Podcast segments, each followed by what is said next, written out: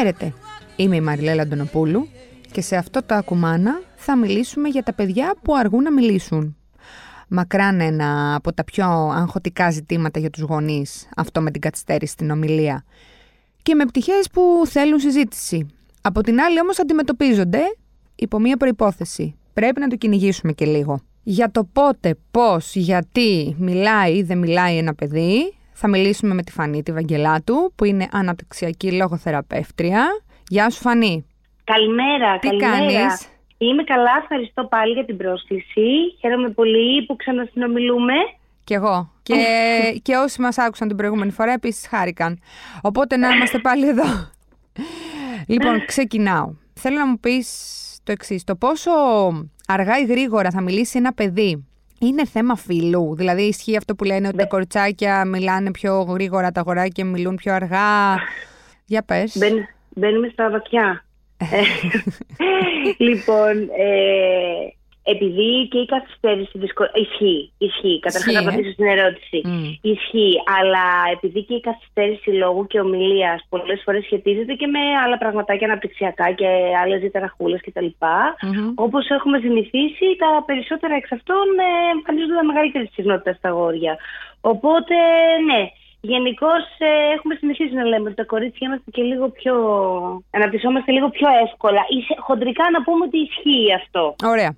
Η κληρονομικότητα παίζει ρόλο; Δηλαδή, αν εμένα ο Πολύ. μπαμπάς μου ή η μαμά μου έχουν μιλήσει πολύ νωρίς ή πολύ αργά. Α, όχι όμως ε, επειδή ε, έχουν μια διαταραχή, ε, ξέρεις, ε, έχει, Ξέρεις τι έχει γίνεται, διαγνωστικά. Μαριλέλα μου. Νομιζω ότι εδώ λίγο ίσως μπερδεύεται ο κόσμος και θα, ίσ- θα το ξεμπερδέψουμε λιγάκι. Μμμ. Σίγουρα, τώρα σε πάω λίγο αλλού. Σίγουρα η καθυστέρηση ομιλίας δεν σημαίνει ότι υπάρχει κάποια μόνιμη διαταραχή, κάποια βλάβη ή τέλος πάντων να πάει ο νους μας στο κακό. Ωραία. Όμως ε, δεν είναι ένα χαρακτηριστικό που αν δεν υπάρχει διαταραχή κληροδοτείται.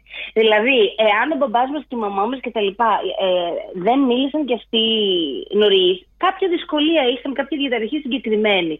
Αλλιώς μιλάμε μόνο για περιβαλλοντικούς παράγοντες που επηρεάζουν την καθυστέρηση ομιλίας, Αχα. την ανάπτυξη μάλλον ομιλίας, Αχα. τα οποία δεν ε, είναι κληρονομικά. Έχουν Οκ. να κάνουν με αυτό που λέει η λέξη, το περιβάλλον. Απλά λίγο μπερδευόμαστε εκεί. Υπάρχουν και οι μεν καθυστερήσεις και οι δε, για να το πω απλά. Υπάρχουν παιδιά που καθυστερούν να μιλήσουν χωρίς να έχουν τίποτα και να έχουν μια πολύ καλή πρόγνωση. Θα αφήσουμε βέβαια ένα ερωτηματικό αυτό. Τι σημαίνει ένα παιδί που καθυστερεί να μιλήσει και, και τι σημαίνει αυτό για το μέλλον του, ας πούμε. Πώς Ναι. καθυστέρησε να κάνει αυτό. Αλλά υπάρχουν και τα παιδιά τα οποία καθυστερούν να μιλήσουν και έχουν κάποιες διαταραχές. Και αυτό αγγίζει περίπου το 60% σε ποσοστό στην καθυστέρηση ομιλίας. Δεν είναι αστείο. Όχι, είναι Γι' μεγάλο. αυτό και πρέπει να είμαστε και πάρα πολύ σοβαροί και πάρα πολύ υπεύθυνοι με αυτή την τεχνική ε, που την έχουμε τσομωτήρι, ε, οι φίλοι γονείς, ε, οι δάσκαλοι, η νηπιαγωγή. Κάτσε και θα δεις. Και το δικό μου τότε. Ωραία. Και το ανιψάκι μου τότε. Κατάλαβα. Τώρα τα μπέρδεψα λίγο όλα Ναι, μαζί. δεν μου τα αλλά μπέρδεψες. νομίζω- Εγώ φταίω που ξεκίνησα αυτό που είπες. Πέσαμε στα βαθιά. Αλλά δεν πειράζει. Ναι. Αυτ- Εγώ πο- έχω ακούσει πάρα πολλές φορές ότι ένα παιδί δύο χρονών, δυόμιση χρονών, ε, καλό είναι να λέει 50 λέξεις. Προφανώς κάθομαι και τι Ναι. μετράω. Ξέρεις, λέω, ε, λέει, πόσες Ωραία, λέει. όποιος- Ε, είναι κανόνας αυτό τώρα. Είναι 50 λέξεις, είναι κάποιο επιστημονικά αποδεδειγμένο, ας πούμε, νούμερο. Κοίταξε να δεις, με, ένα- με, ένα- με μια πρόχειρη αναζήτηση τέλος πάντων στο διαδίκτυο, κανείς θα βρει τι πρέπει να λέει σε κάθε ηλικία ένα παιδί και τι πρέπει να κάνει κτλ. Ναι. Ε, οπότε αυτό με τις 50 λέξεις ισχύει γιατί θα το, θα το δω- δούμε πάρα πολύ συχνά γραμμένο. Ναι, οκ, έχει βγει αποδεδομένα επιστημονικά, ιατρικά κτλ. Μμμ. Όμως, όμως, δεν είναι... Ε, α- ακόμα και αυτό όπως το βλέπουμε γραμμένο εγώ που είναι η δουλειά μου είναι λάθος. Ποιες 50 λέξεις; Το δικό μου το παιδί είναι 2 χρονών, ούτε 2 χρονών Μμμ. και λέει 1050. Μμμ. Δηλαδή δεν ε, τις μετράμε και σίγουρα ένα παιδί 2 χρονών πρέπει να συνεννοείται. Όταν εγώ το παιδί μου 2 χρονών δεν ε, του δίνω τις ευκαιρίες να μιλήσει και βλέπω ότι καταλαβαίνει, αλλά δεν έχει εκφράσει λόγο. Μμμ. Ναι, εντάξει, δεν έχω λόγο να ανησυχώ, γιατί προφανώς δεν του δώσω τις ευκαιρίες. Και 30 Α, να λέει και μάλιστα. 20 να λέει, Μμμ. νιώθω καλά. Δεν χρειάζεται να ανησυχώ. Ναι. Ε, κα, Κατάλαβες τι θέλω να Ναι, πω. ναι, ναι. Αλλά και 50 να λέει και 100 να λέει, μπορεί να μην δείχνει, μπορεί να μην παίζει. Δηλαδή, δεν μετράμε, παίρνουμε ένα ορόσημο, το ξεχωρίζουμε από όλα τα άλλα τα αναπτυξιακά ορόσημα και λέμε είναι καλά στο λόγο, δεν είναι. Ε, υπάρχει, ε, εξελισσόμαστε σαν άνθρωποι ποικιλοτρόπως και σε πάρα πολλούς τομείς. Έτσι, έχουμε παιδιά στο φάσμα του αυτισμού, λέω τώρα ένα χοντρό παράδειγμα, τα οποία ναι. μιλάνε πάρα πολύ νωρί και πάρα πολύ καλά. Και ναι. όμως η διάγνωση μετά είναι διαταραχέ του φάσματος. Ναι, ναι, ναι. Δεν είναι κουρκιά να τα μετρήσουμε η λέξη. Αυτό που λένε ε, με το που, μίλη, με το που πήγε με παιδικό, μίλησε ή ότι εντάξει, αν έχεις μεγαλύτερο παιδί στην οικογένεια, το, μιλώ, το μικρό μιλάει πιο γρήγορα. Ε, είναι πράγματα που ισχύουν. Βεβαίως, είναι ο ορισμός της επεξήγησης αυτό που είπαμε πριν του περιβάλλοντος. Δηλαδή, όσο μάλιστα. περισσότερα ερεθίσματα έχει, ε, τόσο πιο πολύ θα βοηθηθεί ένα παιδί. Αυτό αυτομάτως γίνεται στον παιδικό σταθμό για δύο λόγους. Πρώτον, ακούει και βλέπει και τους συνομιλίκους που είναι πολύ σημαντικό πώς επικοινωνούν, αλλά ε, δευτερευόντως ή πρωτίστως ανάλογα την οικογένεια, mm-hmm. το, ε, ε, εκτίθεται και σε, στο να προσπαθήσει περισσότερο να επικοινωνήσει, γιατί οι γονείς στο σπίτι ίσως καλύπτουμε λίγο πιο εύκολα τις ανάγκες του παιδιού, mm-hmm. πριν προλάβει να τις επικοινωνήσει. Ε, και το ίδιο ισχύει και με, το μεγαλύτερο αδε, με, το, με τα μεγαλύτερα αδερφάκια. Φυσικά έχει ερεθίσματα. Άλλο να ακούει να μιλάνε δύο ενήλικες π.χ. στο σπίτι, οι γονείς, και άλλο να ακούει τους γονείς όσο τους ακούει και ένα αδερφάκι, δύο αδερφάκια κτλ. Παρ' όλα αυτά, ναι, ναι. η στατιστική δίνει, μας δίνει παιδιά με καθυστέρηση ομιλίας τα μικρότερα αδέρφια αρκετά συχνά. Γιατί τα τελευταία μέλη λένε τα, μιλάνε τα μεγάλα για όλους, μιλάνε για τα δύο. Πώς γίνεται η αυτό; Η δική μου κλινική εμπειρία, έτσι λίγο ο τυφλοσούρτης που λέω πολλές φορές, ναι. που ακολουθώ, δείχνει ότι πολλές φορές τα κρατάμε οι γονείς τα μικρότερα αδερφάκια σε μια λίγο πιο βρεφική ηλικία. Λίγο δεν θέλουμε και εμείς να πάρουμε απόφαση, είναι τα τελευταία μας παιδιά. Λίγο τα καλομαθαίνουμε. Mm. Αυτό. Κάπως έτσι. Επίσης περιβαλλοντικά δηλαδή. ειναι κάτι που συμβαίνει. Άθελά μας φυσικά, έτσι. Πάντως, οι γονείς έχουν μεγάλο άγχος. Δηλαδή, θεωρώ ότι είναι από τα μεγαλύτερα άγχη. Καλά κάνουν για τη γνώμη. Η γνώμη μου είναι ότι πολύ καλά και λίγο άγχος έχουν. Και ακόμα και οι γονείς οι οποίοι έχουν ε, έρχεται μετά ο παιδικός σταθμός, έρχεται μετά κάποιες φορές και ο παιδίατρος ακόμα ε, και κρατάει με αυτό που, που λέμε το, το wait and see ας πούμε, το περίμενε να δεις και ξαναλέω κάποιος άλλος παίρνει την ευθύνη του 60% αυτό το παιδί να εμφανίσει διαταραχή. Να σου πω αυτό το... Απαγορεύεται, το ξεχνάμε αυτό. Mm-hmm. Το ξεχνάμε. Πάμε σε έναν ειδικό και κάνουμε ένα check.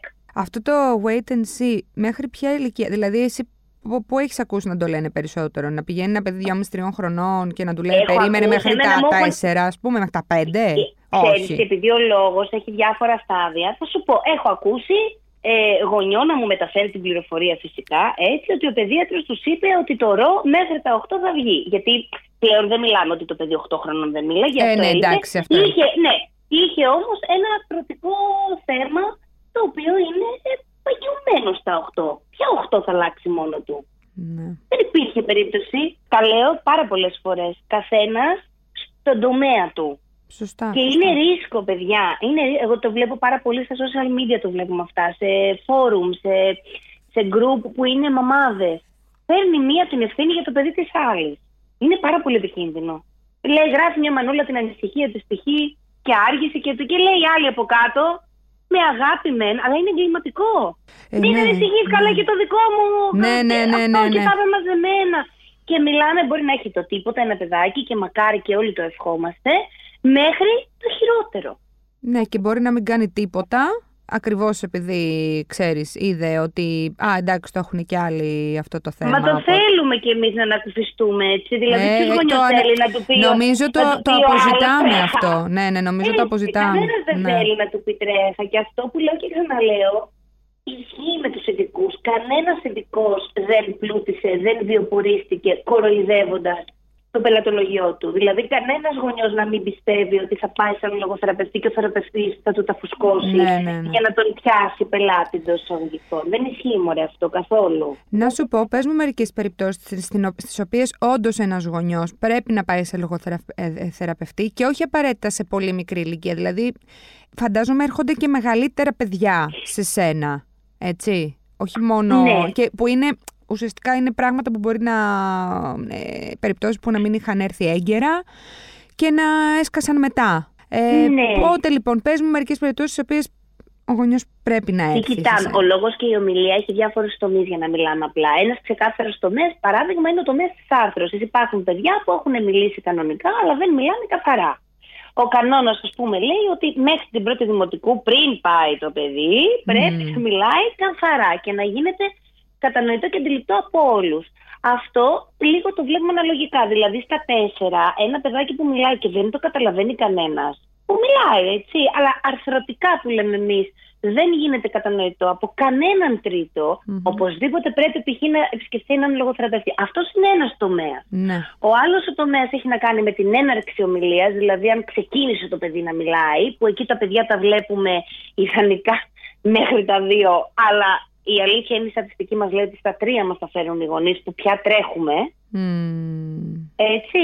Και μετά κοιτάμε και άλλους τομείς του λόγου, οι, οι, οι οποίοι επηρεάζονται πάρα πολύ συχνά όταν το παιδί καθυστερήσει να μιλήσει, δηλαδή λεξιλόγιο, σύνταξη, δομή, όλο το υπόλοιπο κομμάτι. Όταν ένα παιδί ξεκινάει και μιλάει τριών χρονών, για παράδειγμα, ή έρχονται και μου λένε: Ωραία, Φανή, αν δεν κάνω εγώ λογοθεραπεία στα δύο, στα δυόμιση. Όπου παρατηρώ και εγώ ότι υπάρχει μια καθυστέρηση στην ομιλία, αλλά δεν ξέρω εγώ, ανησυχώ για κάποια διαταραχή που λέγαμε πριν. Ναι, ναι. Και λέω, δεν μπορώ να κινδυνολογήσω. Μπορώ όμως να πω ότι ανοίγει μια ψαλίδα σε αυτό που λέμε εξέλιξη του λόγου και της ομιλίας, την οποία θα κυνηγήσει το παιδί μόνο του να κλείσει. Και αν την κλείσει, έχει καλώ. Κατά πάσα πιθανότητα όμως, στα τρία, στα τέσσερα, θα, θα ε, καταλήξει στο λογοθεραπευτή για το λεξιλόγιο, για τη δομή, για την κατανόηση, για την ακουστική προσοχή που λέμε εμείς.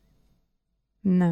Για την άρθρωση. Δηλαδή ε, πάει σε βάθος χρόνου αυτό το πράγμα μέσα.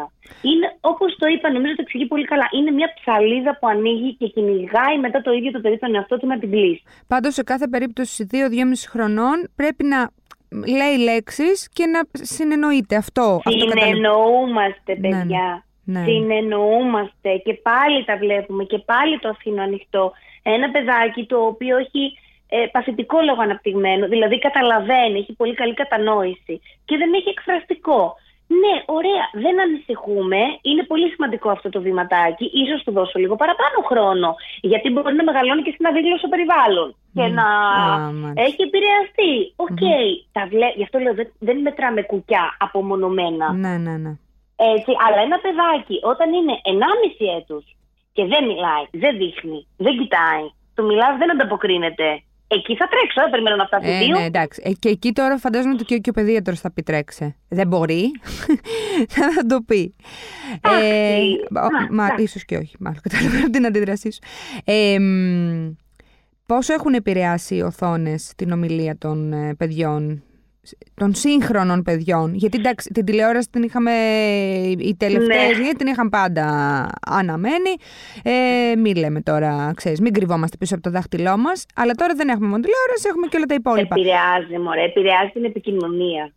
Το κινητό και η οθόνη και το τάμπλετ επηρεάζει την επικοινωνία. Και η επικοινωνία είναι και η εξολεκτική, φυσικά είναι και ο λόγος. Ένα παιδί απομονώνεται από την οθόνη που σημαίνει ότι μπορεί να μην ακούει τίποτα άλλο, οπότε πάλι δεν λαμβάνει ρεθίσματα, οπότε πάλι δεν μαθαίνει. Συμβαίνει και το ανάποδο που μας παρασύρει. Υπάρχουν πολλά παιδιά που έχουν διαταραχούλες συγκεκριμένες δηλαδή και τους βοηθάει η οθόνη να μάθουν γιατί μαθαίνουν καλύτερα με όλο αυτό που συμβαίνει με τα χρώματα, με την κίνηση, με τον ήχο, με τον ρυθμό της οθόνης. Mm. Όμως και σε αυτά τα παιδιά ο λόγος δεν είναι λειτουργικός. Δηλαδή, παλεύουμε να μιλήσουμε ελληνικά και μας μιλάνε ρώσικα από τα παιχνίδια στο τάμπλετ. ή κινέζικα ή αγγλικά.